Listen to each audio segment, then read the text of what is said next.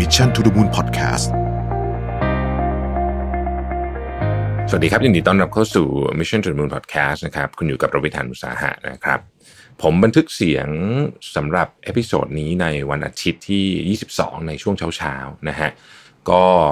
เป็น 1 วันนะครับ หลังจากที่มีการประกาศล็อกดาวน์กรุงเทพมหานครและปริมณฑลนะครับ ผมก็ต้องบอกว่าเป็นการประกาศที่ก็เข้มข้นนะฮะแล้วก็ น่าจะชะลอการติดเชื้อได้ พอสมควรทีเดียวนะครับ แต่แน่นอนว่าก็มีผลกระทบด้านอื่นที่ผู้ประกอบการนะครับแล้วก็จริงๆทุกคนแหละนะไม่ใช่เฉพาะผู้ประกอบการหรอกต้องมานั่งคิดกันนิดหนึ่งเหมือนกันนะครับ ว่าเราจะทำยังไงกันต่อดีนะฮะผมทบทวนเอาแบบคร่าวๆนะครับผมว่าใครอะไรยังไงปิดบ้างที่ไหนบ้างเนี่ยนะครับ อันที่คนน่าจะโฟกัสและสนใจเยอะที่สุดก็คือเรื่องของร้านอาหารนะครับ ห้างสรรพสินค้า นะครับ แล้วก็เรื่องของตลาดนะฮะสามอันนี้เนี่ยเป็นตัวน่าจะเป็นหลักนะฮะเพราะว่าเกี่ยวข้องกับชีวิตคนจำนวนมากนะครับร้านอาหารนะฮะอนุญาตให้สั่งกลับบ้านได้เท่านั้น ก็คือไม่ให้นั่งทานในร้านนั่นเองนะครับ ก็คือร้านอาหารเข้าใจว่าส่วนใหญ่ยังเปิดอยู่หมดนะฮะเพียงแต่ว่าออนอกจากบางร้านที่เขาเน้นทานในร้านนั้นก็อาจจะไม่รู้กันต้องต้องเช็คนะครับ แต่ว่าที่สั่งกลับบ้านสั่งได้นะครับ ห้างสรรพสินค้าเนี่ยเปิดเฉพาะซูเปอร์มาร์เก็ตร้านขายยานะครับ หรือสินค้าที่จำเป็นต่อการดำรงชีวิตนะฮะอันนี้เนี่ยอันนี้ก็มีคนถามว่าเอ๊ะแล้วร้านอย่างอย่าง Boots Watsons อะไรอย่างเงี้ยเปิดไหมนะครับเท่าที่เราทราบข่าวมาในตอนนี้นะครับคือยังยังไม่สามารถเช็คข่าวอย่างเป็นทางการได้ เพราะว่าวันนี้เป็นวันอาทิตย์เนี่ยเข้าใจว่า Boots Watsons เนื่องจากมียาขายด้วยก็คงจะเปิดนะครับ แต่ว่าถ้ามันอยู่ในชั้นที่ สมมุติว่าซูเปอร์อยู่ชั้น G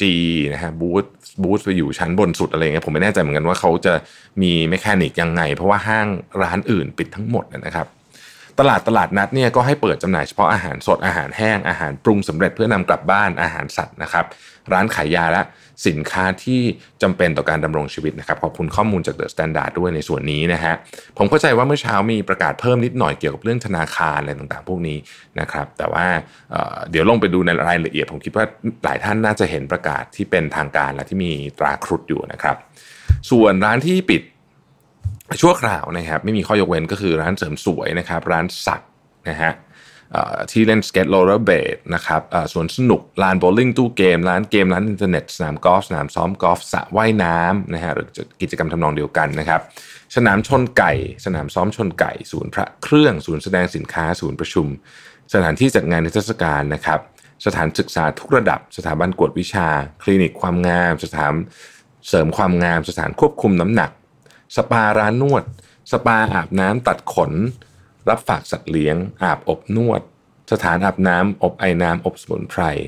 โรงภาพยนตร์โรงละครโรงมหรสพสถานที่ออกกำลังกายสนามมวย สนามกีฬาสนามมานะครับ ก็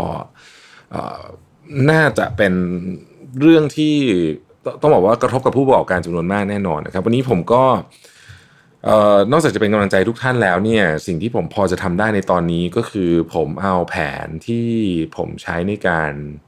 ที่จะประกาศนะฮะกับทีมงานของสีจันเองเนี่ยซึ่งเราก็แน่นอนกระทบเยอะเหมือนกัน เพราะว่าร้านจำนวนมากของเรานะครับ ก็อยู่ในห้างสรรพสินค้าร้านที่ขายของเรานะครับ ร้านที่เป็นคู่ค้ากับเรานะฮะก็จะมาเล่าแผนให้ฟังแล้วกันนะก็ถือว่าเป็นการเล่าสู่กันฟังนะครับว่า จะทำยังไงดีในสถานการณ์แบบนี้นะครับ มุมมองอันนี้ต้องบอกก่อนเลยว่า สมมติฐานนี้เนี่ยเป็นสมมติฐานที่เป็นเฉพาะสำหรับบริษัทเราเนะเพราะฉะนั้นสถานการณ์ของแต่ละท่านก็แตกต่างกันไป ท่านไหนจะนำไปใช้นะครับ ขอให้ปรับแผนด้วยนะครับ อย่างที่แจ้งนะครับสถานการณ์ล่าสุดเนี่ยก็คือเอเราอยู่ในสภาวะกึ่งล็อกดาวน์นะฮะในเขตกรุงเทพและปริมณฑลซึ่งยอดขายส่วนใหญ่ของเราก็มาจากเขตกรุงเทพและปริมณฑลซะเยอะนะครับ เรื่องของ public sentiment นะฮะซึ่งเป็นข้อที่3เนี่ยนะครับ ต้องบอกว่าความมั่นใจของผู้บริโภคไทยเนี่ยนะครับตกลงมาอย่างต่อเนื่องติดต่อกันหลายเดือนแล้วนะครับ แล้วก็ช่วงนี้น่าจะหนักที่สุดนะครับดังนั้นเนี่ยตามการคาดการณ์ของผมนะครับเชื่อว่าลูกค้าส่วนใหญ่เนี่ยจะซื้อเฉพาะของที่จำเป็นต่อการดำรงชีพเท่านั้นนะครับ สินค้าที่ไม่ได้อยู่ในปัจจัย 4 ซึ่งของผมก็ไม่ได้อยู่ในปัจจัย4เนี่ยนะครับจะขายได้ยากในช่วงนี้นะครับ แม้ลูกค้ามีเงินแต่ลูกค้าเชื่อว่าไม่อยากจะใช้เงินหลายท่านนะครับ ดังนั้นเนี่ยจึงมาเป็นที่มาของแผนการรับมือด้าน ประมาณการตัวเลขยอดขายนะครับซึ่งเป็นข้อที่4นะครับทางเราจะปรับตัวเลขยอดขายออกเป็น2 scenario ด้วยกันนะครับ scenario ที่ 1 เราเรียกว่า base case scenario หรือ scenario ที่เราคิดว่าน่าจะเกิดขึ้นมากที่สุดนะฮะใน scenario ที่เป็น base case scenario เนี่ยนะครับให้ปรับประมาณการยอดขายของร้านที่อยู่ในห้างที่ถูกปิดเนี่ยนะครับ ทั้งหมดให้เหลือศูนย์ถึงแม้ว่าคู่ค้าของเราบางร้านจะยังเปิดได้นะครับ แต่เชื่อว่าสินค้าเครื่องสำอางจะกระทบหนักมากๆ ดังนั้นไม่ควรหวังยอดขายจากส่วนนี้นะฮะขอให้ปรับตัวเลขเป็นศูนย์ไปเลยนะครับสำหรับสาขาคู่ค้าต่างจังหวัดให้ปรับยอดลดลง 50%จากยอดขายปกตินะครับช่องทางร้านสะดวกซื้อปรับยอดขายลดลง 30%จากยอดขายปกตินะครับช่องทางอีคอมเมิร์ซเนี่ยเรามีความหวังว่าน่าจะขายได้เพิ่มขึ้นนะฮะเราจะใส่พวกโปรโมชั่นอะไรต่างๆ เข้าไปก็เราตั้งยอดขายไปที่ 150%ของยอดขายปกตินะฮะ ข้อ 4.2 ก็คือ worst case scenario นะในสถานการณ์ที่เลวร้ายที่สุดนะฮะให้ปรับประมาณการยอดขายของร้านค้าที่อยู่ในห้างที่ถูกปิดให้เหลือศูนย์นะครับแม้ว่าคู่ค้าบางท่านของเราจะเปิดได้ก็ตาม แต่เชื่อว่าจะกระทบหนักมาก ๆ ดังนั้น ยอดขายจากส่วนนี้เนี่ยคงจะต้องปรับลดไปเหลือศูนย์ไปเลยนะครับสำหรับสาขาที่อยู่ต่างจังหวัดให้ปรับลดลง 75%จากยอดขายปกตินะครับและ ช่องทางร้านสะดวกซื้อปรับลดลง 50%จากยอดขายปกตินะครับช่องทางอีคอมเมิร์ซอาจจะพอมีหวังบ้างนะครับ แต่ว่าด้วย Public Sentiment แบบนี้เนี่ยเรายังคงไม่เท่ากับ forecast เดิมนะฮะหลายผมเชื่อว่าหลายท่านจะสงสัยแล้วว่าผมเอาตัวเลขพวกนี้มาจากไหนนะฮะคือผมเอาตัวเลขพวกนี้เบสออนสมมติฐานจากน้ำท่วมปี 54 นะครับ ช่วงนั้นก็มีอะไรคล้ายๆกันเหมือนกันนะฮะ Public Sentiment ก็แย่ห้างร้านต่างๆ ก็ปิดอะไรพวกเนี้ย เราก็เอาตัวเลขพวกนี้มานะฮะปรับ ซึ่งแน่นอนว่ามันไม่ได้เหมือนกับคราวนี้ร้อยเปอร์เซ็นต์แต่ว่ามันเป็นจุดอ้างอิงที่ดีที่สุดละละที่เรามีในตอนนี้นะครับเอ่อข้อ5นะครับปรับกำลังการผลิตและค่าใช้จ่ายด้านการขายและการตลาดนะครับเบื้องต้นขอให้ปรับลดกำลังการผลิตลงตาม base case scenario และประเมินสถานการณ์ใหม่อีกครั้งในวันพุธที่ 25 นะครับ ว่าควรจะปรับลดอะไรบ้างหรือเพิ่มอย่างอย่างไรบ้างนะฮะตามความเหมาะสม ค่าใช้จ่ายด้านการขายและการตลาดจะถูกปรับให้สอดคล้องกับตัวเลขใหม่นี้ด้วยเช่นกันนะครับ ข้อที่ 6 เรื่องการดูแลพนักงานนะฮะทางบริษัทต้องการรักษาขวัญและกำลังใจของพนักงานอย่างเต็มที่นะครับ จะไม่มีการลดเงินเดือนหรือสวัสดิการใด ๆ ที่พนักงานได้รับอยู่ก่อนหน้านี้ในตอนนี้เด็ดนะครับ แต่ขอให้พนักงานทุกคนเนี่ยประหยัดเท่าที่จะทำได้นะฮะอันนี้เป็นเรื่องที่สำคัญมากๆนะครับ ผู้บริหารขอให้งดรายจ่ายที่ไม่จำเป็นทั้งทั้งหมดทั้งปวงนะฮะ ทาง HR ของเราได้ส่งกล่องสุขภาพดี ซึ่งในนั้นก็มีของที่จะช่วยให้พนักงานของเราสุขภาพดีขึ้นเนี่ยไปพนักงงานทุกทุกท่านที่บ้านเพื่อเป็นกำลังใจนะครับของเล็กๆน้อยๆไม่ได้มีมูลค่าอะไรเยอะแยะนะฮะแต่ว่าก็อยากจะเป็นกำลังใจให้ทุกคนนะครับโดยเฉพาะคนที่กำลัง work from home อยู่ที่บริษัทเรานะครับส่วนเรื่องประกันโควิด -19 และหน้ากากเราแจกไปก่อนหน้านี้แล้วนะครับเจลล้างมือแจกไปก่อนแล้วนะฮะ จะมีเพิ่มมาตรการคือจะแจกแอลกอฮอล์ฆ่าเชื้อเพิ่มนะครับไปใช้เป็นการส่วนตัวนะฮะนี่สำหรับคนที่เป็นพนักงานทุกคนแหละนะครับ ก็ต้องเดินทางไปไหนมาไหนนะฮะการมีแอลกอฮอล์ฆ่าเชื้อปริมาณเยอะเนี่ยก็น่าจะช่วยให้ลดโอกาสการติดโรคได้นะครับ เรื่องการทำงาน work from home นะฮะกับ building isolation เราได้ประกาศไปก่อนหน้านี้แล้วนะครับ